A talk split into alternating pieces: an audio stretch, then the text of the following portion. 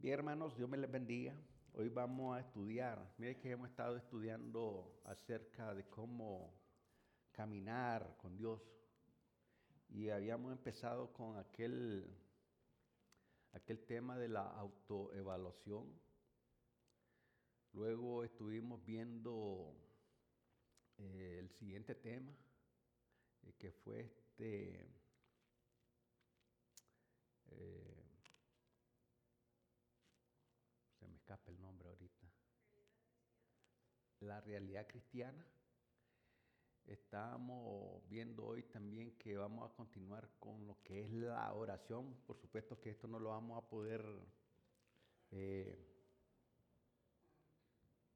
desarrollar todo, pero sí en los servicios que tengamos de oración aquí en la iglesia, cuando nos den permiso, de 9 a 12, Ahí vamos a estar tocando cada uno de los temas que vamos a ver sobre la oración en esta, en esta tarde. Ah, ahorita lo que vamos a ver solo es una especie de reducido todo.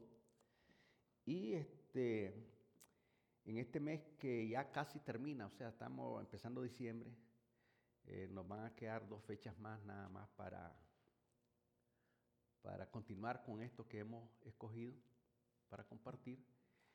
Y en la próxima vamos a estar hablando acerca de las Sagradas Escrituras, la Biblia. Por supuesto, no, en este mes no se celebra el Día de la Biblia, se celebra en octubre. Eh, nosotros vamos a estar hablando de la Biblia. Y vamos a terminar, antes que termine el año, con el tema del amor. Mire que en muchas de las ocasiones que predicamos siempre estamos hablando del amor. Y entonces vamos a hacer eso para luego empezar el nuevo año con nuevas metas, nuevos, nueva visión y que Dios nos fortalezca ¿no? en el camino. Yo voy a pedir que abran su Biblia en 1 Timoteo, capítulo 2, versículo 8.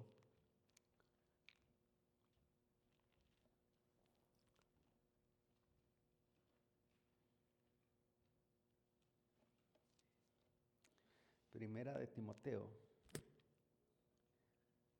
capítulo 2, versículo 8 dice así las escrituras. Quiero pues que los hombres oren en todo lugar, levantando manos santas, sin ira ni contienda. Quiero pues que los hombres oren en todo lugar, levantando manos santas, sin ira ni contienda. Oramos, Padre. En esta preciosa tarde, Señor, aquí está tu iglesia, tu pueblo, Señor, y pedimos tu bendición, que tu palabra venga a nuestras vidas, no a enseñarnos a orar porque tú ya nos has enseñado, no a enseñarnos cómo pedir las cosas porque tú ya nos lo has enseñado, pero sí queremos compartir esto porque a través de tu palabra tú mandas a todo hombre que levante, a, través de la oración, que levante manos santas, Señor, para orar a ti, Señor. Y queremos, Dios mío, que la oración no sea algo descuidado en la vida de nosotros los creyentes, Señor. En el nombre de Jesús, Señor, oramos, pedimos tu bendición y que tu gracia llegue a nuestra vida a través de tu palabra. En el nombre de Jesús, Señor, amén. Me gustó este canto que están entonando, decía, aunque otros canten a otros dioses de metal o de madera, yo cantaré a Jehová, algo así decía el canto. Nosotros podemos decir igual algo parecido acerca de la oración. Aunque otros oren a otros dioses, ya sean de metal o de madera, nosotros vamos a orar a Jehová en el nombre de Jesús. Y mire el contexto de, esta, de este capítulo. Versículo 1 dice, exhorto ante todo a que se hagan rogativas, oraciones, peticiones y acciones de gracia por todos los hombres. Ese es un desafío que tenemos. Ese es algo que usted y yo no podemos dejar a un lado. Mire por quiénes eh, tenemos que orar. Por los reyes, por todos los que están en, en eminencia, para que vivamos quieta y reposadamente en toda piedad y honestidad porque esto es bueno y agradable delante de Dios, nuestro Salvador, el cual quiere que todos los hombres sean salvos y vengan al conocimiento de la verdad. Porque hay un solo Dios y un solo mediador entre Dios y los hombres, Jesucristo hombre, el cual se dio a sí mismo en rescate por todo, de lo cual dio testimonio a su debido tiempo. Por esto yo fui constituido predicador y apóstol, digo verdad en Cristo, no miento, y maestro de los gentiles en fe y en verdad. Quiero pues que los hombres oren en todo lugar, levantando manos santas sin ira ni contienda. Entonces, quiere decir que la oración, hermano, es un asunto de mucha, pero mucha importancia. Hay otras cosas que son importantes dentro del cristianismo. Eh, por ejemplo, el estudio bíblico, eso es importante. La lectura bíblica, eso es importante. Guardar el día del Señor, lo que estamos haciendo en este día, eso es importante. Eh, asistir a la iglesia regularmente o, los días que tenemos servicio, eso es, es muy importante. Escuchar la predicación, participar de la Santa Cena, eso es muy, pero muy importante, hermano. Sin embargo, ninguna de estas cosas que le he mencionado es más importante que la oración. Usted puede estar en todos los cultos, pero si no ora, no hay bendición.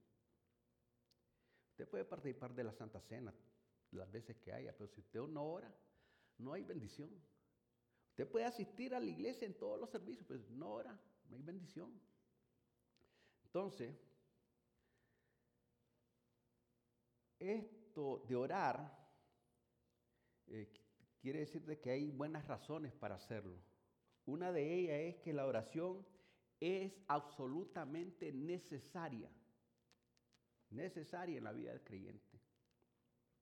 Por supuesto, yo no le estoy diciendo aquí que ustedes no oran, pero sí estamos eh, haciendo referencia de la importancia de la oración.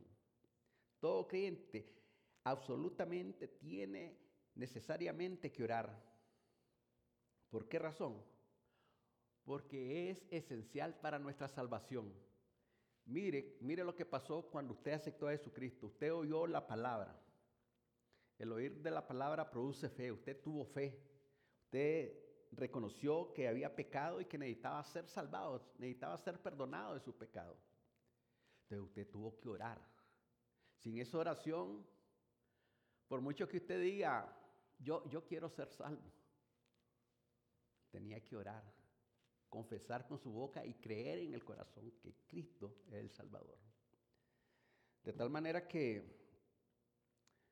yo le puedo predicar al hombre más perdido, usted le puede compartir el Evangelio al hombre más perdido de la ciudad, al más viejo, no importa que esté ya en la última agonizando. Usted le puede decir, mira, Cristo te ama, Cristo te puede salvar. Pero si esta persona no, no ora, no puede ser salva aunque usted ore. Usted puede orar por la salvación del hombre que está ahí en pecado, que está muriendo, pero él tiene la obligación necesaria de orar. La oración, hermano, es una de las marcas más fuertes que debe tener todo cristiano. Hay cristianos que lo más fuerte que tienen es ausencia.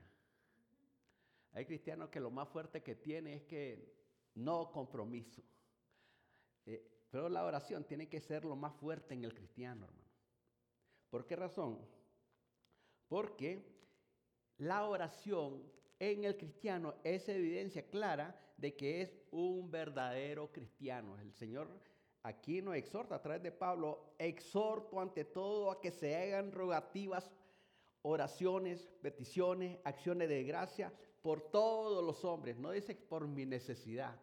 Por supuesto, vamos a orar por mi necesidad y yo voy a orar por mi familia, pero por todos los hombres. Así que usted tiene la carga de orar por el primer ministro, por el alcalde, por los policías, por los soldados, por los que están en eminencia, dice la escritura, en su trabajo, en su jefe, en su casa, todos los que viven en su casa. Usted tiene y yo tenemos que orar porque esto es bueno y agradable delante de Dios nuestro Salvador. Es bueno y agradable, hermano. Bien. Ustedes saben, nuestros niños, ellos no saben hablar, tan recién nacidos. Sabemos que están vivos porque respiran. Nosotros estamos vivos porque respiramos. Pero al igual que el niño, cuando necesita algo, llora. El papá y la mamá sabe, necesita leche, necesita alimento, necesita ser cambiado, necesita algo el niño. Entonces, la oración en lo espiritual es igual para con nuestro Dios. Nuestra oración es esencial, hermano. Dios sabe de qué cosas tenemos necesidad. Pero tú y yo podemos orar al Señor. Al final, pues vamos a, ver de que hay personas que dicen no poder orar. Pero ¿cómo hace un niño para pedir alimento? Llora. Usted entiende el idioma de su hijo. Dios entiende nuestra condición, hermano. Pues tenemos que orar.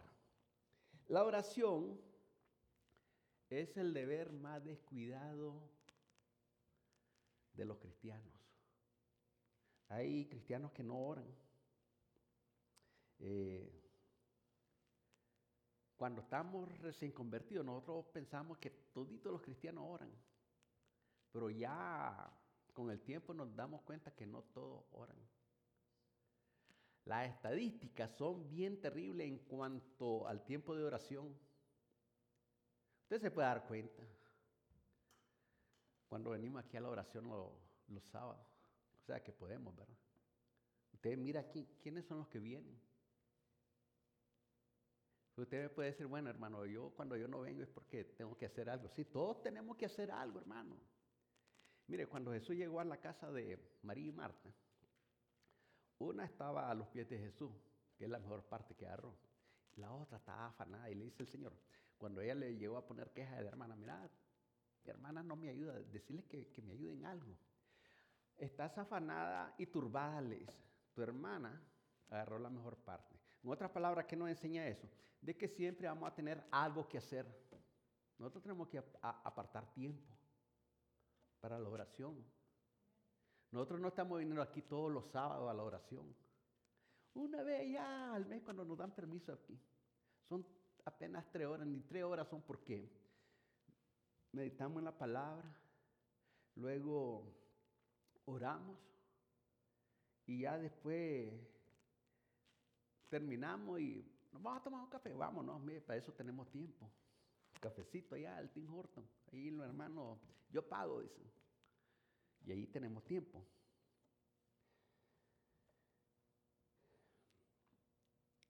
La oración es un asunto estrictamente personal con Dios.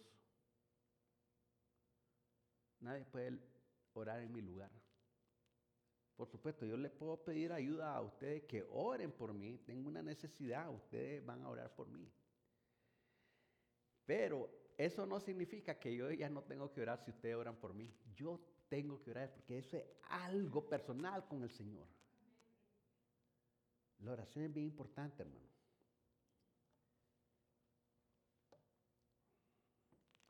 Y el problema que tenemos los creyentes es de que la oración es algo que nosotros,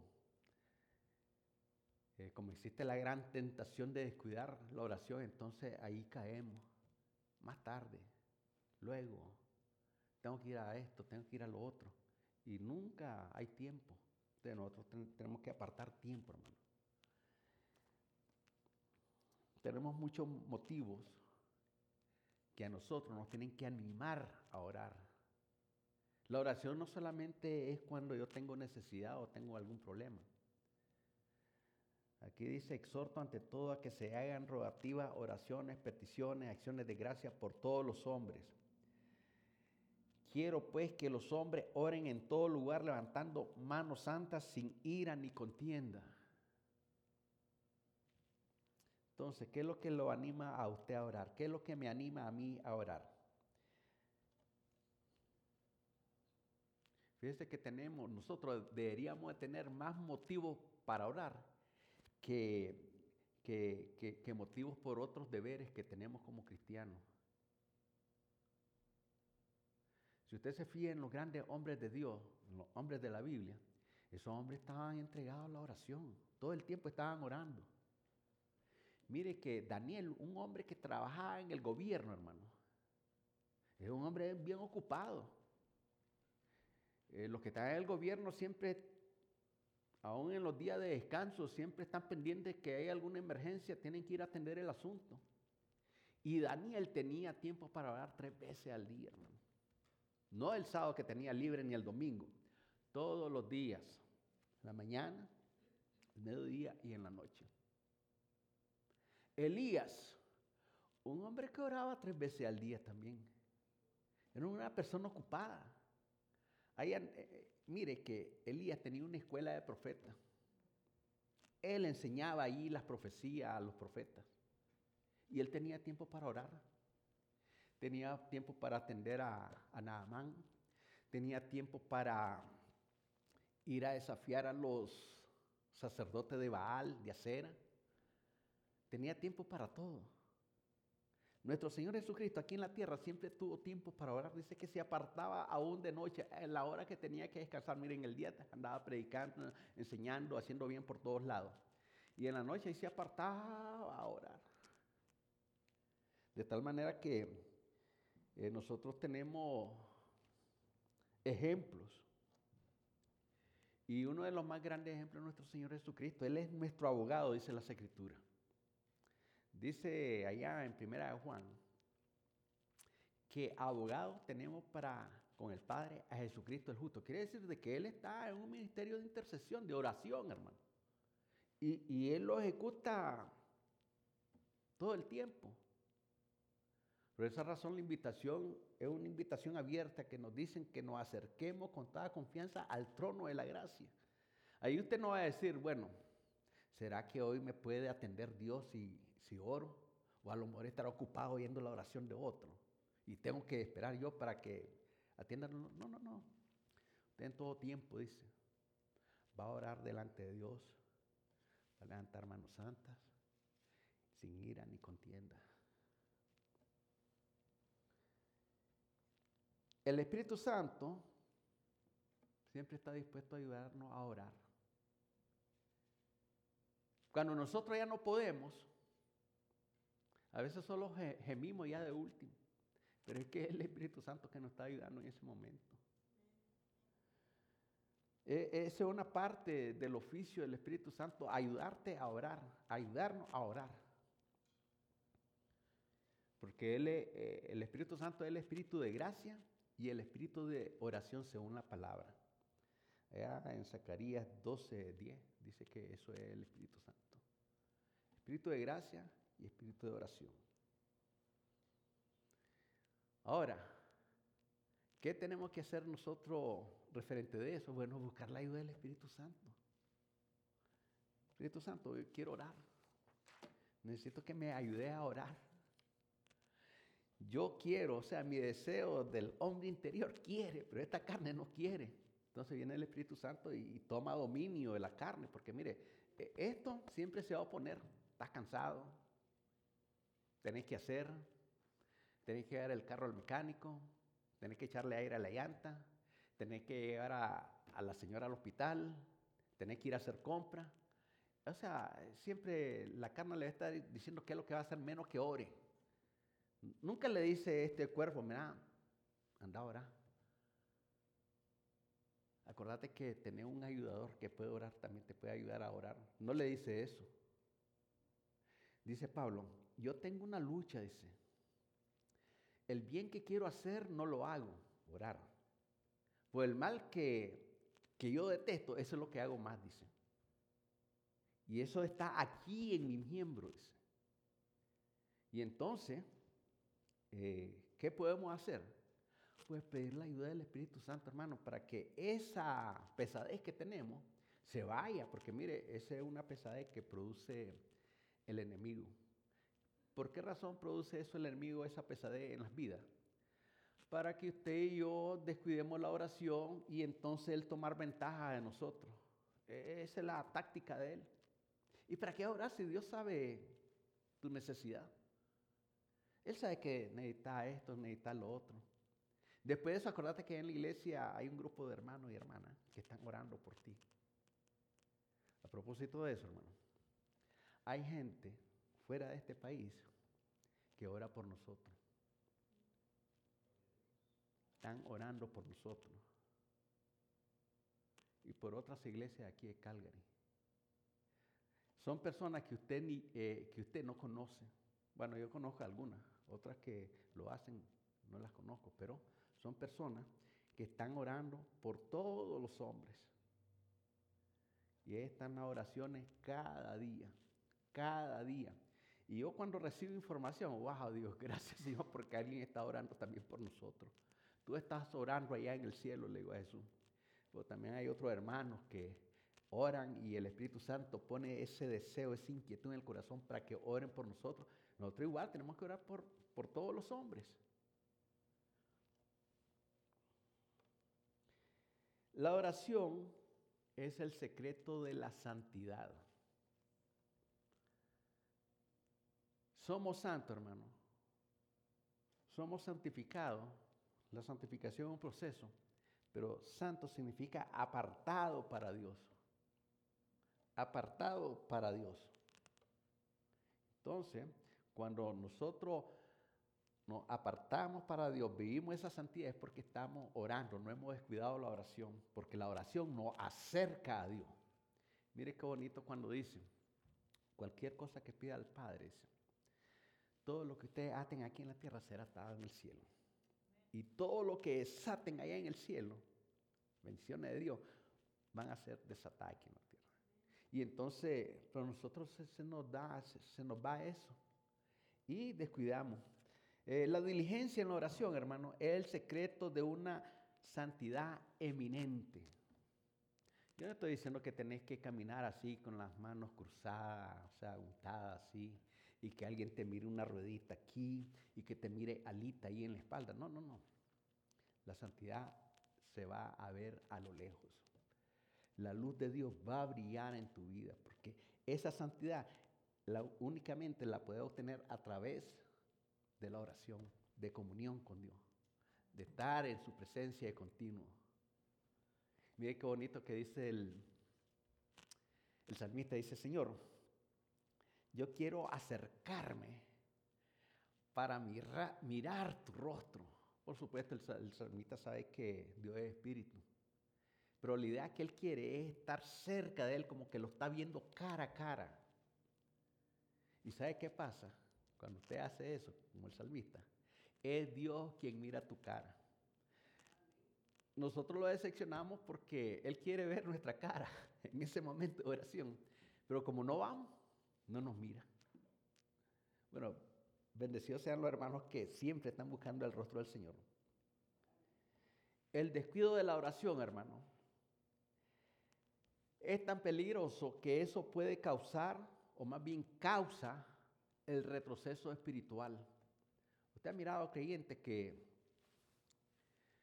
comienzan bien y de repente usted lo mira apagado decía allí Ávila, más apagado que un cabo de vela, dice. Ustedes han mirado, bueno, cuando hemos ido allá al, camping, hacemos la fogata y cuando ya nos vamos a dormir tenemos que echarle agua a esas cosas y, y ya el tizón, o sea, lo que estaba encendido, que tenía fuego, la ramita o el leño que tenía fuego, solo humo echa, está apagado y al día siguiente ya está completamente apagado y tiene ceniza. O sea, aquí hubo algo, aquí hubo fuego, eso significa. Pues eso pasa cuando dejamos de orar, ahí hubo fuego, decimos. Solo ceniza van a ver. Entonces, el descuido de la oración es la causa principal del retroceso.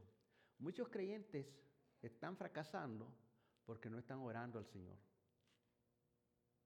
No están orando al Señor. Es posible ir para atrás en la vida cristiana después de haber empezado bien. Los creyentes de Galacia progresaron bien por algún tiempo. Mire que eh, ahí en la carta a los Gálatas, la gente había progresado mucho. Eran muy espirituales, pero fueron desviados. Los falsos maestros comenzaron a atacar, que no oraran. Y entonces se apagaron. Comenzaron bien y ya estaban mal. Pedro, mire que este hombre fuertemente afirmaba su amor por, por Jesucristo. Pero en el tiempo de la prueba, ¿qué pasó con Pedro? Lo negó. Él dijo, no, no, no, yo jamás te voy a negar, jamás te voy a, a negar, ni a dejar. Mi vida pongo por tu vida, les. ¿Y qué pasó al final? Se acobardó, decreció su cristianismo y negó al Señor.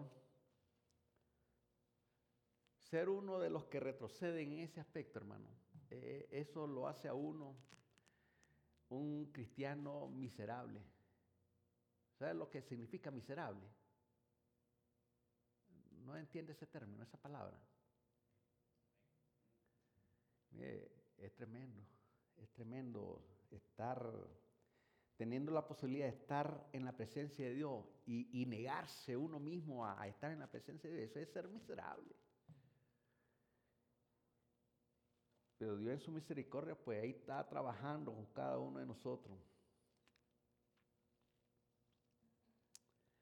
Cuando la persona no ora, hermano, pierde de vista su posición que tiene en Cristo. Decimos que Cristo es el Rey. Él es el Rey.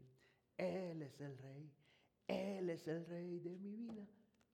Luego cuando viene la prueba y le negamos, ¿dónde está el Rey?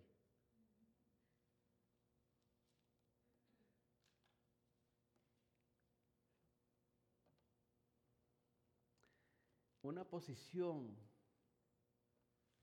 de estar alejado de Dios por no orar, esa es una posición que te lleva cerquita, cerquita, cerquita del propio infierno. Eso es lo que quiere el diablo, alejarte cada día. Pero déjeme decirle que la oración, a través de ella, usted puede obtener felicidad, usted puede tener contentamiento. ¿Por qué razón? Porque la manera más efectiva y más fácil para ser feliz es a través de la oración. Los hombres de Dios experimentaron esa,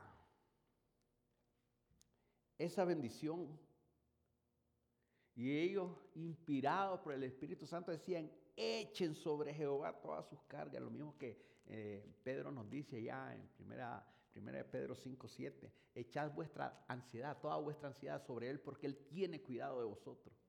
Pero la única manera de traer esas cargas al Señor es a través de la oración. Yo no puedo decir, bueno, en el carro tengo todas las cargas que tengo y dónde las voy a depositar aquí. No, nosotros las traemos cuando venimos a la oración. Sin embargo, eh, las escrituras nos exhortan que echemos sobre Jehová nuestras cargas y Él va a sustentarnos. Eh, en, en Pedro, en Filipenses más bien, se nos exhorta que por nada estemos afanosos, si no sean notorias vuestras peticiones delante de Dios en toda oración y ruego con hacimiento de entendimiento en Cristo Jesús. O sea, tenemos que entender quién es Cristo Jesús, por qué nos acercamos a Él.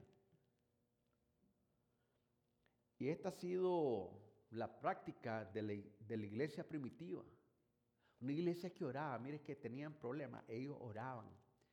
Eh, las más veces usted lo va viendo orando a ellos. Estaba Pedro y el otro en la cárcel, la iglesia estaba orando. Estaba la gran persecución en su apogeo, la iglesia estaba orando. Estaban las necesidades de las viudas y de los otros. Hicieron una asamblea, oraron para que vinieran otros, para que se ocuparan de eso. Y los apóstoles, mire que dijeron, nosotros no podemos desatender la predicación de la palabra y la oración. Mire que era bien vital la oración en la iglesia primitiva. Y de eso tenemos muchos ejemplos.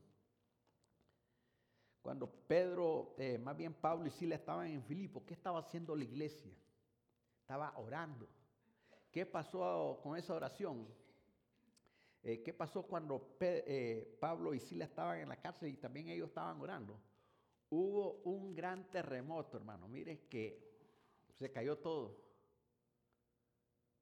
¿Usted cree que, que Pablo dijo, bueno, esta es la oportunidad mía para huir? No, mire que él estaba orando, porque había un hombre que era el carcelero que estaba en pecado. Y a la medianoche que hubo el terremoto, él solo oyó el ruido de la, de la espada que la sacó el carcelero. Todos se fueron, dice. Yo soy el responsable de, todos los presos.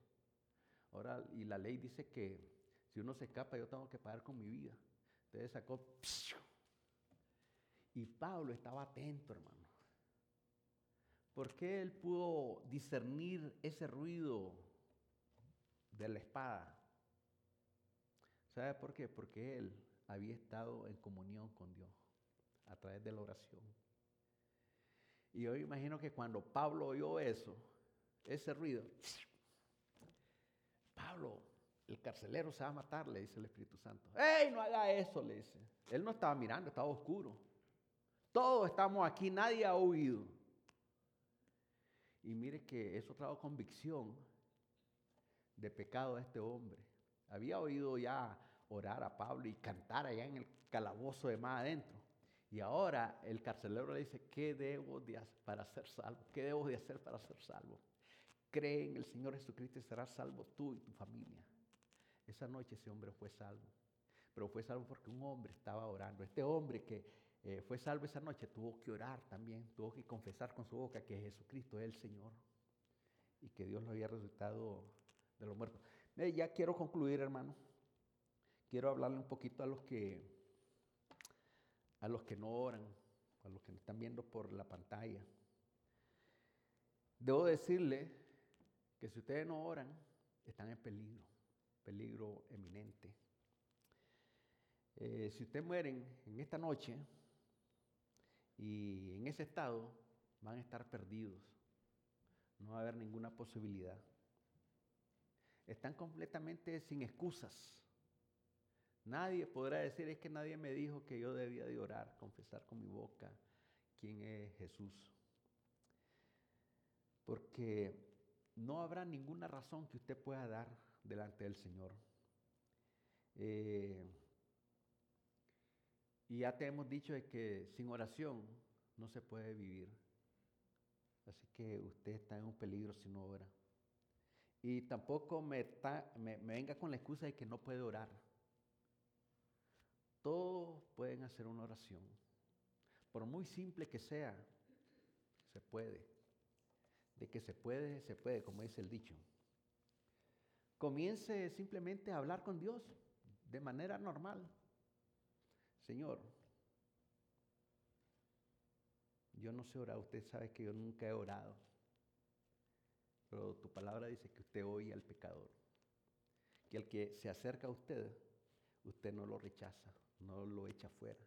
Y usted empieza así a orar al Señor, a pedir por su pecado, que perdone el pecado, que la sangre de Cristo lo limpie ese pecado, que inscriba su nombre en el libro de la vida y que usted ahora va a comenzar una nueva vida, porque mire, el que está en Cristo es una nueva criatura. Y usted va a comenzar a tener esa nueva vida en Cristo Jesús. No diga que usted no tiene un momento para orar, como no, usted puede sacar momentos para orar a Dios por su salvación. No me diga que tiene, no tiene un lugar, como no, en su casa, ahí en su cama, en su cuarto, ahí usted puede orar. Eh, eh, en cualquier lugar que usted mire que es conveniente para hacerlo, usted puede hacerlo en ese lugar. Cualquiera puede encontrar un lugar adecuado si realmente busca la oportunidad de hacerlo. El profeta Daniel oraba tres veces al día. Jesucristo oraba en todo tiempo. Pablo oraba. Mire que Pablo, despuésito que se convirtió, Allá estaba orando en un cuarto. El Señor lo mandó a una calle derecha que había ahí en el camino a Damasco. Y ahí estaba orando. Cuando Dios le avisó a Ananías que fuera a orar, le dice, mira, necesito que vaya a tal dirección, a la calle derecha. Vaya ahí porque ahí yo tengo a alguien que está orando ahora mismo. Y Ananías llegó y está orando Pablo. Pablo no había aprendido a orar. Él sabía de un Dios, pero allí él oró a Dios. Bien, quiero hablarles también a los que no son salvos y que no saben cómo, cómo hacer para ser salvos. No hay una fórmula. Ustedes tienen que acudir ahora mismo al Señor Jesús para ser salvos. Usted bien le puede decir que con toda confianza cuál es su necesidad, cuál es su necesidad inmediata. Usted tiene que depositarse propiamente en las manos de Dios. Allí nadie lo podrá arrebatar ni nadie lo podrá quitar. Van a venir tormentas a tu vida, pero Dios te va a librar. Pero tenés que orar al Señor con todo tu corazón, con toda tu alma. Y que te conceda un corazón nuevo. Y que ponga su espíritu en tu vida. Y que te ayude a que tú seas un discípulo de Él. Discípulo significa un seguidor de Él. Y usted va a ser alguien bendecido por Dios, alguien que va a tener comunión con Dios y alguien que jamás va a retroceder por la decisión que ha tomado de seguir a Jesucristo. Yo quiero también hablarle a los que oran. No permitan, hermano, que ninguna cosa los desanime para orar. Nosotros tenemos que ser constantes. Que llamamos a, reunión de oración y solo un grupito llegamos. Que eso no lo desanime. Usted ore. Ore al Señor que eso no le quite el ánimo. Y ore también por los que no lleguen. Por supuesto, entendemos que algunos trabajan, otros pueden estar enfermos, otros pueden estar viendo algún asunto inmediato, de emergencia. Pero sí que esas cosas no nos desanimen. Eh, es común, hermano, que el diablo no nos quiera ver orar. Pues quiere desanimarnos. Pues él pone eso, que miremos que solo unos cuantos vienen y si vienen son los mismos que vienen. Entonces, que eso no nos desanime. Eh, recuerde que el Espíritu Santo y usted y yo tenemos la necesidad de que Él nos ayude en la oración.